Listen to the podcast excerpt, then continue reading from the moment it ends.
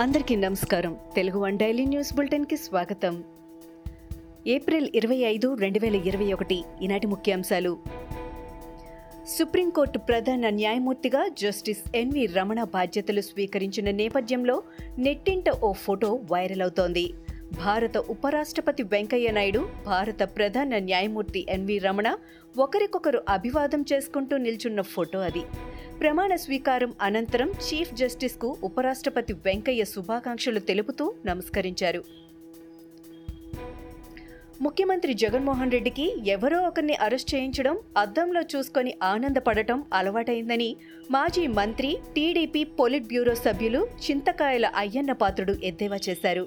Telugu Desam senior నేత ధూళిపాళ్ళ నరేంద్ర అరెస్టుతో జగన్ దారుణమైన సంఘటనకు పాల్పడ్డారని మండిపడ్డారు. కరోనా రెండో దశ సునామీలా విజృంభిస్తోందని విద్యార్థులు కోవిడ్ బారిన పడకుండా పరీక్షలు వాయిదా వేయాలని తెలుగుదేశం జాతీయ ప్రధాన కార్యదర్శి నారా లోకేష్ ప్రభుత్వాన్ని డిమాండ్ చేశారు. కరోనా మరణాలను ప్రభుత్వం తక్కువగా చూస్తోందని చెప్పారు.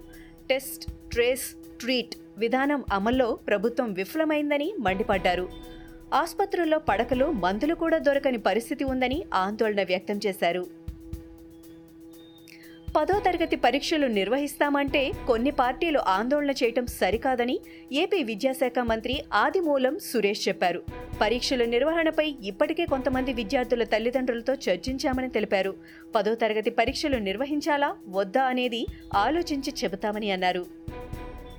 తెలంగాణ ప్రజలందరికీ కోవిడ్ వ్యాక్సిన్ ఉచితంగానే ఇస్తామని కేసీఆర్ ప్రకటించారు. తెలంగాణ రాష్ట్రంలో సుమారు నాలుగు కోట్ల మంది దాకా ప్రజలు ఉన్నారని చెప్పారు. వీరిలో ఇప్పటికే ముప్పై ఐదు లక్షల మందికి పైగా వ్యక్తులకు వ్యాక్సినేషన్ ఇవ్వడం జరిగిందని మిగతా అందరికీ వయసుతో సంబంధం లేకుండా రాష్ట్రంలో ఉన్న ప్రతి వారికి వ్యాక్సినేషన్ ఇవ్వాలని ముఖ్యమంత్రి నిర్ణయించారు.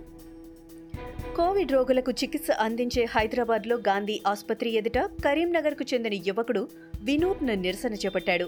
పేద మధ్యతరగతి రోగుల కోసం కరోనా వ్యాధిని ఆరోగ్యశ్రీలో చేర్చాలని లేకుంటే సీఎం కేసీఆర్ మంత్రి కేటీఆర్లను గాంధీ ఆసుపత్రిలో చేర్చాలంటూ ఆ యువకుడు ప్లకార్డులు ప్రదర్శించాడు. ప్రైవేట్ ఆసుపత్రులు కరోనా వైద్య చికిత్సల పేర పేద మధ్యతరగతి ప్రజలను దోచుకుంటూ మరింత పేదరికంలోకి నెట్టేస్తున్నారని ఆవేదన వ్యక్తం చేశాడు. బీజేపీ అధ్యక్షుడు బండి సంజయ్ హాట్ కామెంట్స్ చేశారు.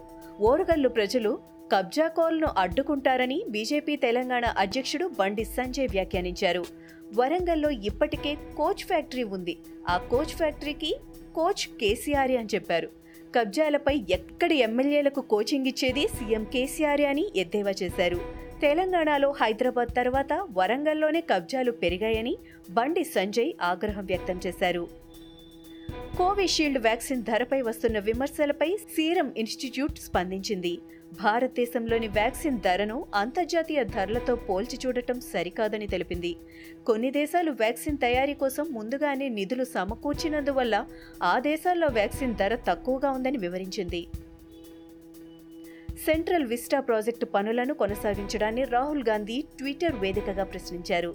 కోవిడ్ నైన్టీన్ మహమ్మారి ప్రజలను బాధిస్తున్న సమయంలో ఈ ప్రాజెక్టు పనులకు ప్రాధాన్యం ఇవ్వడాన్ని ఆయన ప్రశ్నించారు.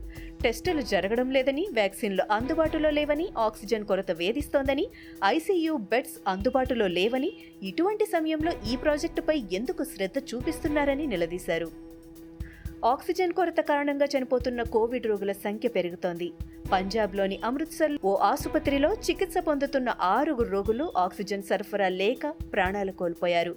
వీరిలో ఐదుగురు కరోనా బాధితులు. రోగులు చనిపోయిన తర్వాత కొన్ని ఆక్సిజన్ సిలిండర్లు ఆసుపత్రికి సరఫరా అయ్యాయని నీల్కాంత్ ఆసుపత్రి అధికారులు తెలిపారు. ఇవి ఈనాటి ముఖ్యాంశాలు.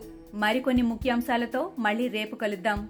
ఈ షోని క్రమం తప్పకుండా వినాలనుకుంటే మీరు ఈ షో వింటున్న ప్లాట్ఫామ్లో కానీ లేదా Google podcast Apple podcast Gaana మరియు ఏ ఇతర పాడ్కాస్ట్ యాప్లోనైనా సెర్చ్ చేసి సబ్స్క్రైబ్ అవ్వండి. కొత్త ఎపిసోడ్ వచ్చినప్పుడు మీకు అప్డేట్ వస్తుంది. అంతవరకు సెలవు. నమస్కారం.